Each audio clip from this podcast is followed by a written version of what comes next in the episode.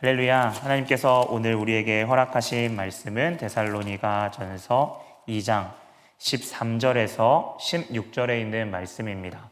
데살로니가 전서 2장 13절에서 16절에 있는 말씀인데요. 제가 천천히 봉독하도록 하겠습니다. 13절입니다. 이러므로 우리가 하나님께 끊임없이 감사함은 너희가 우리에게 들은 바 하나님의 말씀을 받을 때 사람의 말로 받지 아니하고 하나님의 말씀으로 받음이니 진실로 그러하도다. 이 말씀이 또한 너희 믿는 자 가운데서 역사하느니라. 형제들아, 너희가 그리스도 예수 안에서 유대에 있는 하나님의 교회들을 본받는 자가 되었으니 그들이 유대인들에게 고난을 받음과 같이 너희도 너희 동족에게 동일한 고난을 받았느니라. 유대인은 주 예수와 선지자들을 죽이고 우리를 쫓아내고 하나님을 기쁘시게 하지 아니하고 모든 사람에게 대적이 되어 우리가 이방인들에게 말하여 구원함을 그들이 금하여 자기 죄를 항상 채움에 노하심이 끝까지 그들에게 임하였느니라. 아멘. 네. 오늘 복음이 말하는 분명한 사실에 대해서 어, 우리 함께 말씀을 상고해 보려고 합니다. 보통 우리가 사람을 사랑하고 어, 아끼는 사람과의 관계 가운데 때로는 진땀 흘리면서 주저할 때가 언제냐고 혹시 우리 가운데 물어봤을 때 많은 답변들이 있을 수 있지만 그 중에 하나가 그 사람에게 꼭 필요하지만 동시에 그 내용이 불편한 이야기를 해야 될 때 어, 일것 같습니다. 어, 정말 사랑하기에 그 사람을 아끼기에 우리는 사실에 대한 부분을 정확하게 전달해야 하고 이 부분은 관계에 있어 너무나도 중요합니다. 물론 덧붙일 필요 없이 그 가운데에 정말 신중한 마음과 하나님께 지혜를 구하는 그 마음이 있어야겠죠.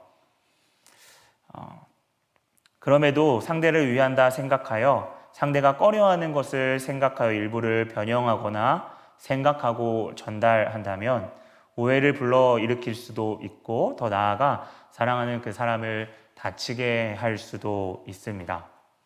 그래서 무엇보다 그러한 곤란한 상황에 기도해야 된다고 우리는 저번 주 수요 예배 때 함께 말씀을 이제 상고해 보았습니다.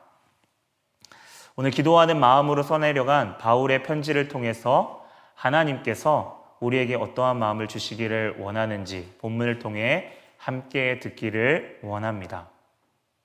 특별히 먼저 저는 오늘 바울이 방금 읽은 본문을 어떠한 마음으로 써내려서 갔을까라는 생각을 가지고 본문을 계속해서 어, 생각해 보았습니다.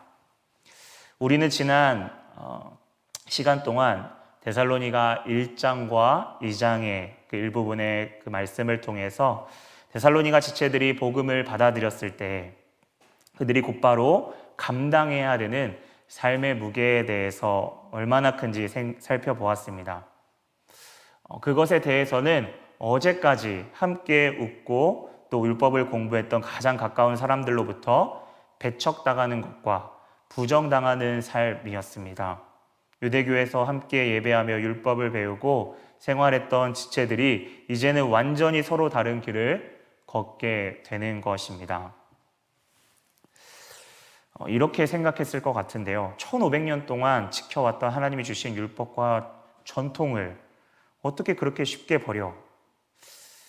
어, 마치 우리나라의 예전의 제사, 아, 그리스도인으로서 그 제사를 없애는 것과 같이 처음에는 분명 많은 회유도 있었을 테고 그렇게 현실에 맞추며 수능해야 되는 그런 부분들이 있다라는 것을 주변에서 그 교인들이 들었을 것입니다. 어, 이러한 유대교에서의 분리는 그래서 서로의 어떤 이해의 시간, 시간이 흐르면 이것이 이해되겠다라고 하는 그러한 문제라기보다는 이제는 어느 한쪽이 근본 자체를 부정해야 되는 그러한 문제였습니다. 어쩌면 데살로니가 교인들에게 분명 복음의 기쁨은 컸지만 더불어 피할 수 있으면 피하고 싶은 마음이 있었을지도 모르겠습니다. 분명한 것은 성경에 나와 있는 것은 데살로니가 교인들은 그 고난에 대해 믿음의 결단 이후에 그들이 받아들여야 했던 그러한 수고로 그들이 받아들였다는 사실입니다. 그리고 그들이 선택했던 이 길은 고통스러울 뿐 아니라 또한 외로운 길이었습니다. 자라오면서 배워온 이 세계관과 완전히 다른 그 가치관이었을 텐데도 이 데살로니가 교인들은 그 길을 그대로 따라간 것이죠. 이에 대해 바울은 다시 한번 명확히 그들이 걸고 있는 환란에 대해 예수님을 믿는 것이 자연적으로 그들이 따라야 되는 그 길임을 이야기하고 있습니다. 그리고 이미 이 부분에 있어서는 많은 믿음의 선진들이 그들과 같이 걸어갔음을 이야기하죠.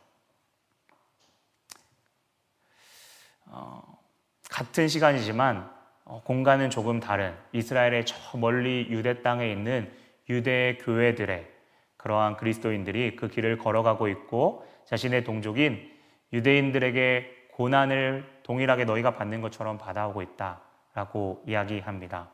그리고 어떻게 고난을 받았는지 조금 더 노골적이고 사실적으로 구체적으로 이야기하고 있습니다.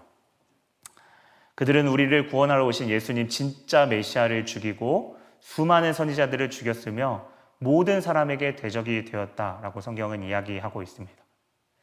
이 부분에 대해 마태복음의 예수님도 동일하게 어, 유대인들을 꾸짖으셨던 부분인데요. 마태복음 23장 29절의 말씀입니다.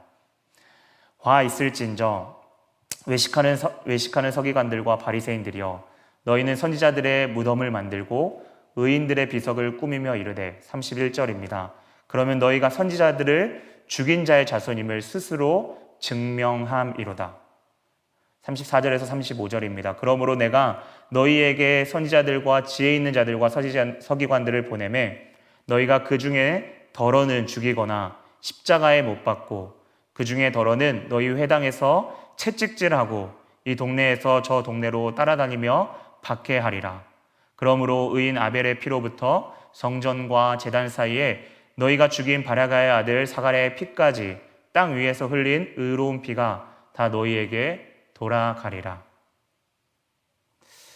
이러한 유대인들은 자신의 동족을 핍박하는 것에서 더 나아가 이방 사람에 대한 구원의 울타리와 한계까지 스스로 정하며 이방인들에게 그렇게 구원에 이르지 못하고 자신만이 그것을 누리도록 그 경계를 정해였다고 이야기합니다.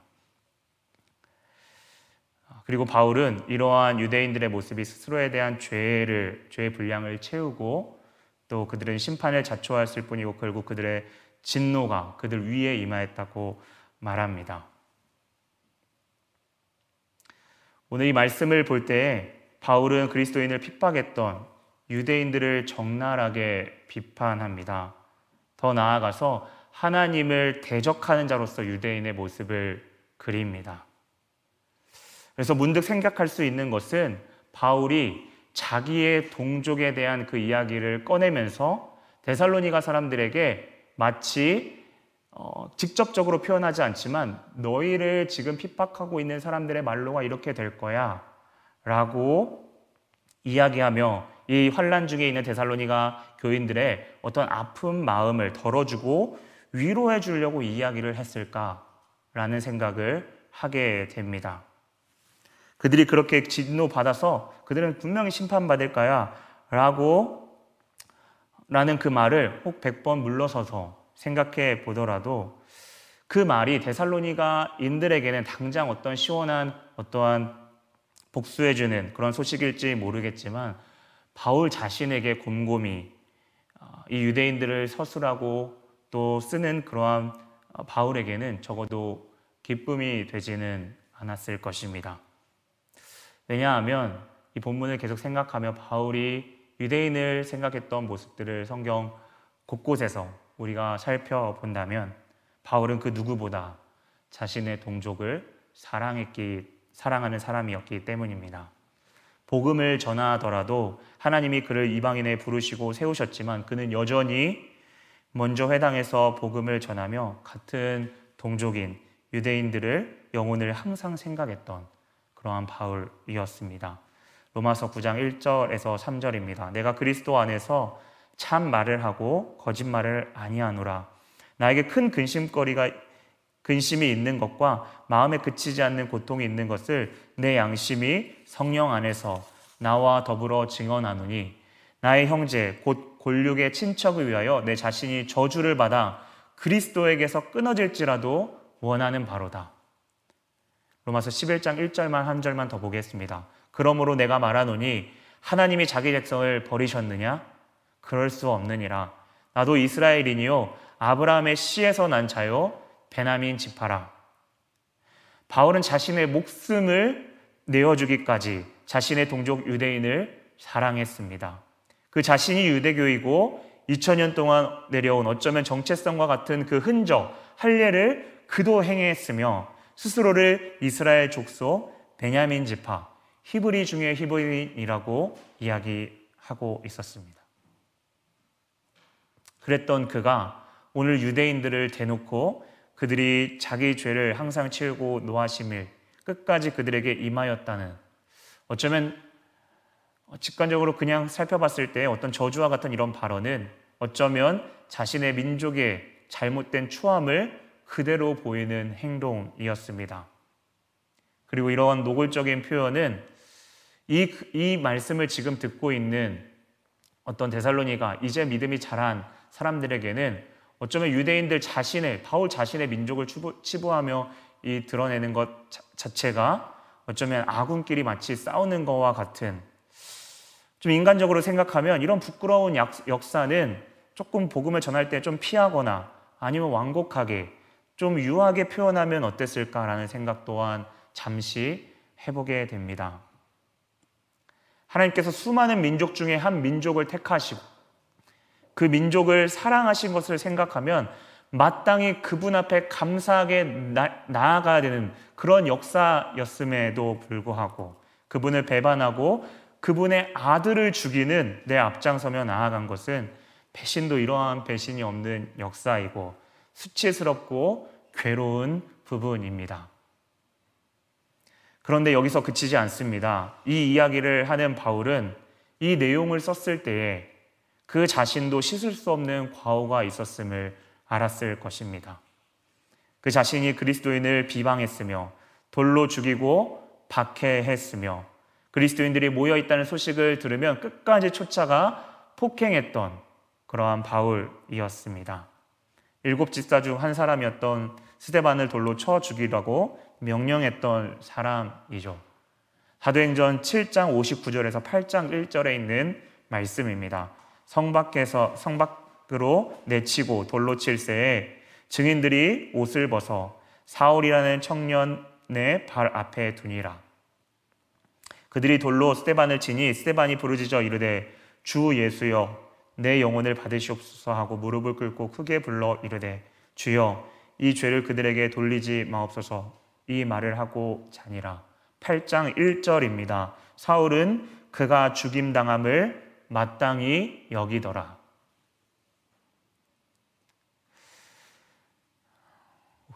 오늘 그 유대인들의 그러한 어쩌면 오늘 15절, 16절에 있는 그 어쩌면 그 발언 가운데 바울이 가장 앞서 있는 사람, 자신이 그 사람, 그 최전선에 있었던 사람임을 바울 자신도 알았을 것입니다.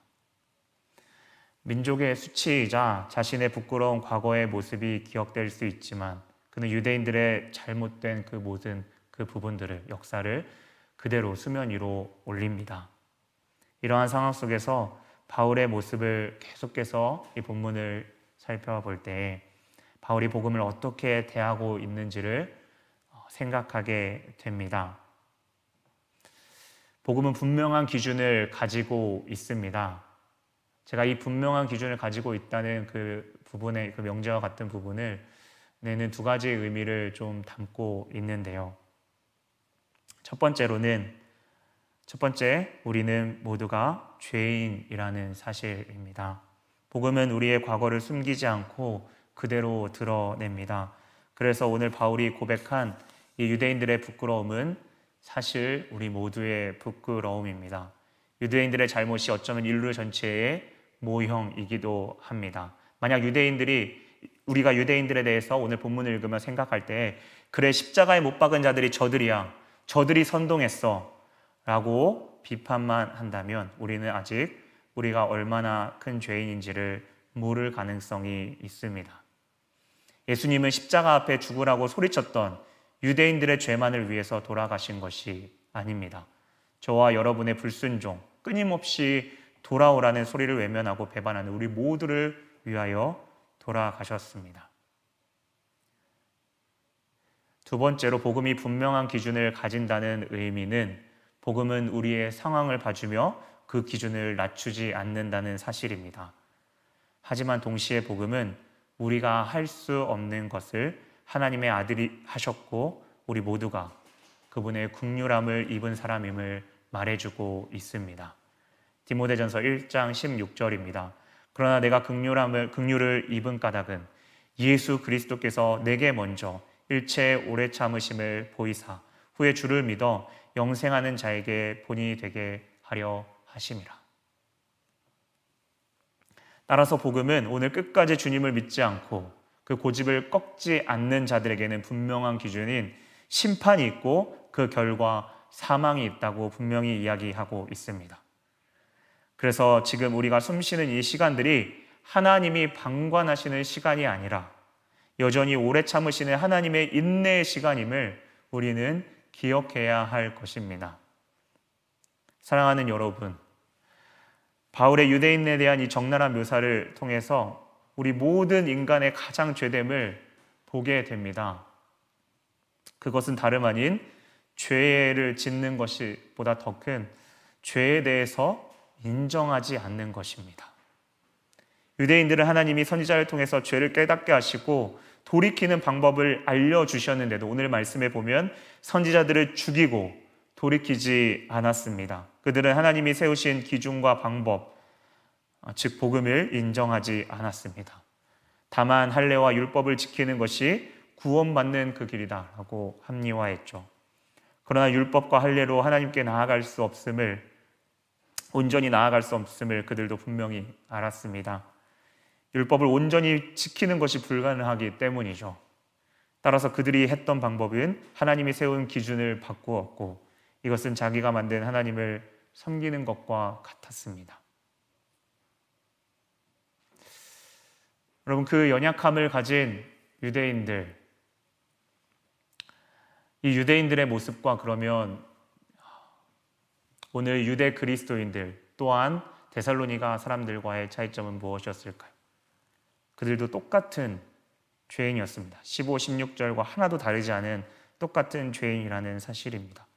하지만 그들이 달랐던 것은 우리가 1장 마지막 절, 10절에도 살펴보았지만 하반절에 이렇게 기록되어 있습니다. 장래의 노하심에서 우리를 건지시는 예수이시니라. 이는 비록 자신들은 똑같이 그들의 죄를 항상 채우는 죄인이지만 그 노하심에 대한 진노를 그리스도 께서 십자가에서 받으심으로 그들을 구원해 주심을 믿었습니다. 자신의 부끄러움은 개의치 않으시고 오히려 우리를 부끄러워하지 않으시는 그저 말할 수 없는 그 하나님의 다음 없는 그 사랑을 그 사랑 가운데 그들은 의존했다는 사실입니다. 이것이 유일하게 다른 유대인들 오늘 나와 있는 유대인들과 달랐던 점이었습니다. 오늘 16절에 좀 더 살펴보면 우리가 이방인들에게 말하여 구원함을 그들이 금하여 여러분 만약 그리스 유대인들이 어, 이 복음에 대해서 무엇인지 이해했더라면 그들에게 주어진 이 택하심이 값없이 주어진 선물이기에 그들만 가지려고 하는 주장은 하지 절대 하지 않았을 것입니다.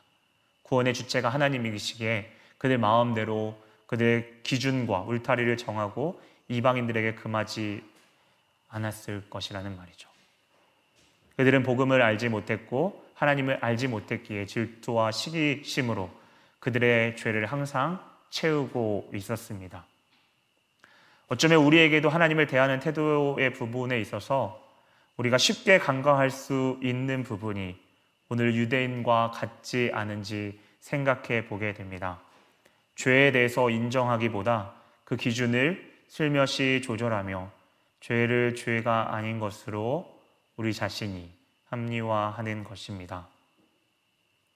이것은 요한일서 1장 8절에 말합니다. 우리가 스스로 죄를 지었다고 쉬운 성경인데요. 짓지 않았다고 말한다면 그것은 우리, 자, 우리 자신을 속이는 것이며 진리가 우리 안에 없는 것입니다. 우리는 죄를 죄라, 죄가 아니라고 우리 자신에게 스스로 속이고 있지는 않습니까? 아니면 하나님을 두려워하는 마음으로 죄에 대해 진정으로 여러분 회개하기를 여러분 구하고 있습니까? 다시 표현하겠습니다. 여러분 마음 가운데 하나님을 두려워하는 마음이 있으십니까? 역설적이게도 우리 안에 모든 아픔과 수치를 드러내며 그 추함을 우리 자신이 인정하며 주님께 나아갈 때 그때 주님의 십자가가 다시금 우리 가운데 은혜로 다가오기 시작할 것입니다. 우리는 복음에 이 분명한 기준이 있다는 사실을 반드시 알아야 합니다. 복음은 자기 죄를 인정하는 자에게는 은혜이지만 그렇지 않은 자에게는 중립이 아닌 심판이 있다는 사실입니다. 여러분, 부모가 자녀를 훈육할 때 분명한 기준이 있습니다. 자녀가 말을 인지하, 어, 인지하기 전에는 어릴 때에는 부모와 자녀가 아이가 부모를 아, 하나 된다고 생각하기 때문에 그때는 부모가 무조건적으로 사랑하고 허용해 줄 수 있지만 어느 정도 인지하기 시작하면 부모는 무엇이 옳고 그른지를 지도해야 합니다. 자녀가 하고 싶은 대로 모두 옳다고 수용해 주는 것이 사랑하는 것이 아니고 또한 자녀도 그것이 사랑받는 것이 아니라는 사실이죠. 알지 못하는 시대에는 간과하셨지만 지금은 예수 그리스도를 통해 우리가 어떠한 존재이며 하나님께 나아가야 되는 방법을 알려주셨습니다. 하나님께서는 그 분명한 기준을 처음부터 설정해 오셨습니다. 우리가 잘 알고 있는 선악과로부터 그 이후에 율법을 통해서 하나님의 마음이 어디에 있는지 무엇을 원하는지 그들에게 하나하나 떠먹여 두듯이 말씀해 주셨습니다. 조금 어려운 말로 성경은 이것을 거룩이라고 이야기하죠. 이러한 거룩은 하나님의 마음, 그 형태는 비록 변했을지라도 그 핵심은 일관성 있게 지속되어 감을 하나님은 계속 분명히 우리 가운데 말씀하고 있으십니다. 우리는 그 변함없는 하나님의 확실한 기준, 상황이 따라 달라지지 않는 그 규칙과 룰, 그 언약과 그 속에 담긴 하나님의 일관성, 그 확실함이 우리에게는 그래서 감사함이 되는 것입니다. 만약 하나님께서 기분에 따라 변덕스러움과 그 기준을 바꿔가며 차별하신다면 그것은 공평이 아니고 누군가에게는 이제 역으로 차별이 되는 거죠. 여러분, 우리가 쉽게 생각했을 때 입법부와 사법부와 이 행정부가 그, 그것에 대해서 우리가 분노할 때 그들이 무기징역과 같은 그러한 엄청난 벌을 그들에게, 그들이 정하고 세우고 또 그러한 기준을 정했기 때문에 우리가 분노하는 건가요? 아닙니다. 상황에 따라 그들과 관계 있는 사람들에게 고무줄처럼 기준을 다르게 하는 것에 우리는 분노하는 것입니다. 분명한 기준은 분명한 일관성을 이야기하고 있고 그것은 기준이 어떠하든지 변하지 없는 그 사실이 안정감을 준다는 것입니다. 그렇다면 그 기준이 우리가 그것을 지킬 만한 수준이고 그걸 그렇게 설정해 주셨기 때문에 우리가 주님 앞에 감사하는 건가요? 전혀 아닙니다. 다시 한번 말하지만 여전히 죄성이 있는 우리 스스로는 지키지 못합니다. 그리스도께서 하시는 것이죠. 이렇게 그리스도를 의존하는 길은 세상 사람들이 알지 못하고 이해할 수 없는 길이기에 때로는 외로운 길입니다. 그리고 세상과 동떨어진 이질감을 느끼게 합니다. 하지만 그리스도인에게 창조주이신 그 분의 그 말씀이 우리의 삶의 기준이 되고 우리의 삶의 어떠한 기, 지표가 되어서 예수 그리스도를 더욱더 완전히 의존하며 나아갈 때 우리는 그분의 은혜를 기억하며 오늘도 살아가게 되는 것입니다. 연약하지만 담대하게 우리 세상 가운데 나아가는 거죠. 오늘 유대교회 유대 그 교회 사람들 하나님의 교회 사람들이 그러했고 데살로니가 교인들의 모습이 그러했습니다.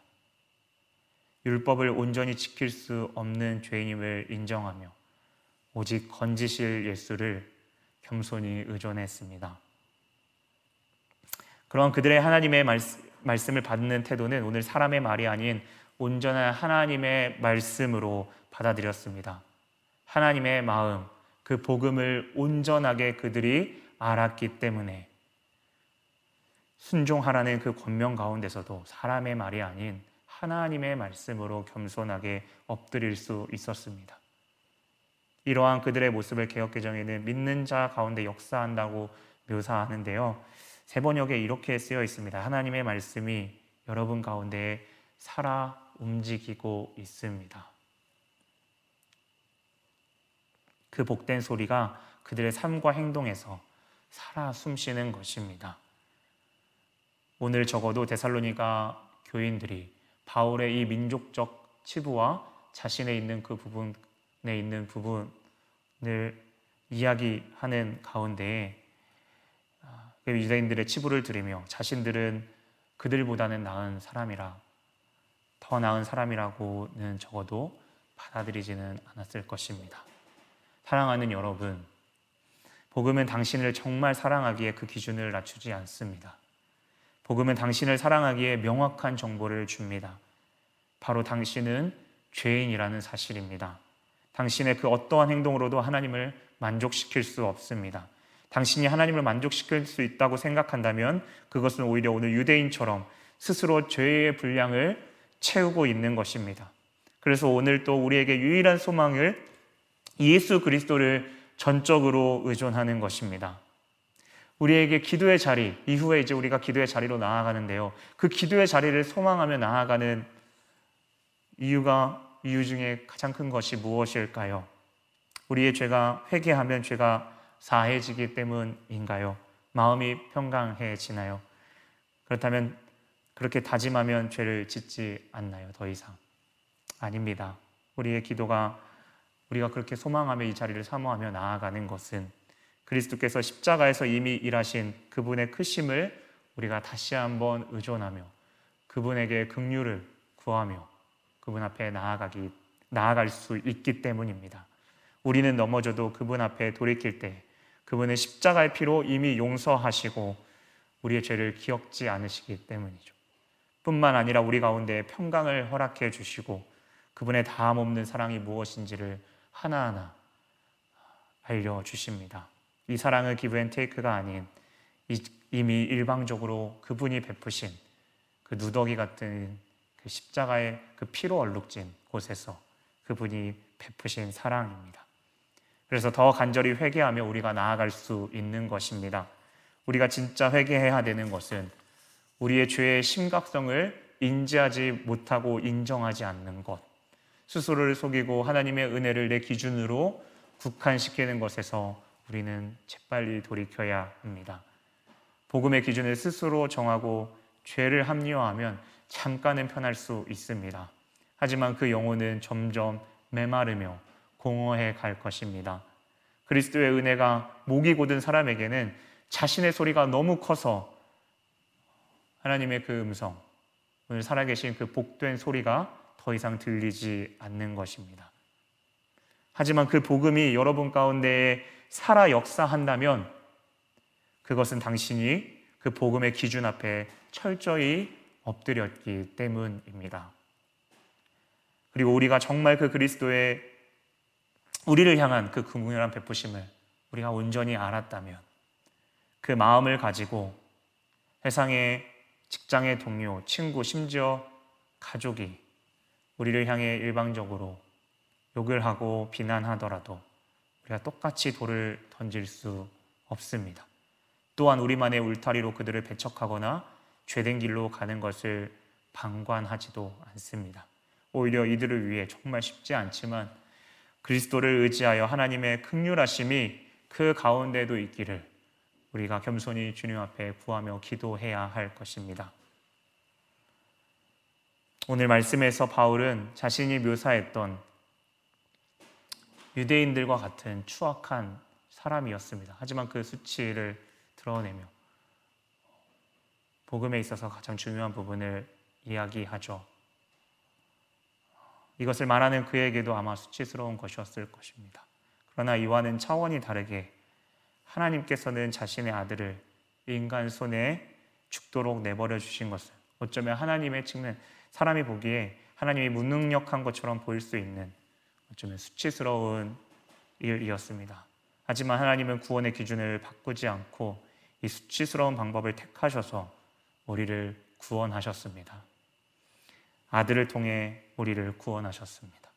이 사실을 우리가 진정으로 이해한다면 하나님의 크신 긍휼을 우리가 그렇게 알았더라면 데살로니가 오늘 교회와 같이 그 같은 처지에 있을 때 하나님의 마음으로 그들을 위해 기도하며 나아갈 것입니다.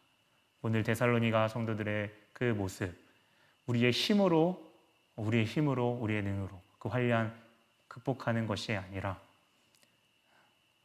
이미 주신 그 하나님의 사랑을 생각하며 하나님의 마음으로 받으며 주 앞에 나아가는 그러한 삶이 저와 우리 성도님들 여러분의 모든 삶에 있기를 주님의 이름으로 부탁드립니다. 아멘.